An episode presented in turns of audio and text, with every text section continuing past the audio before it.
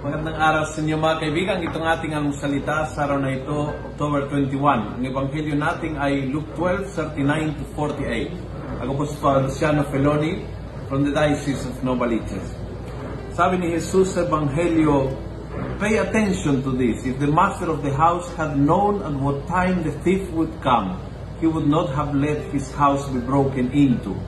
You also must be ready, for the Son of Man will come at an hour you do not expect. So, maging handa dahil darating ang Panginoon sa oras na hindi mo inaasahan. And take that into account.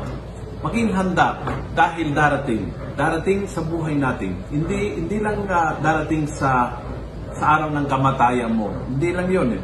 Hindi lang darating one day to judge the world, yung second coming. Hindi lang yon.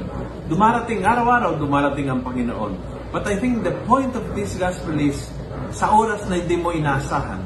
Kasi may mga oras na inaasahan natin ang, ang pagdating ng Panginoon. Halimbawa, time of prayer, when you go to Mass, when you read the Scripture, inaasahan mo na darating ang Panginoon. When you have a, when you have a, a big problem, inaasahan na darating ang Panginoon na tayo ay iligtas. When we are sick, inaasahan na darating ang Panginoon na tayo ay pagalingin. Usually, hindi natin inaasahan when we are very busy doing other things. When things are going okay. Kapag tayo ay uh, mayroong blessing malaki sa ating buhay kapag tayo ay nasa ordinary, yung ginagawa araw-araw, yung, yung habang nagluto ka, hindi mo inaasahan na darating. Habang ikaw ay na, naglalabada, hindi mo inaasahan na darating. Habang ikaw ay nagdadrive, hindi mo inaasahan na darating. And that's the point. Darating siya sa oras na hindi mo inaasahan. To see how alert we are. Kaya let us ask the Lord, today, to put special attention sa mga pagkakataon ng buhay nating na hindi natin inaasahan na andyan ang Diyos.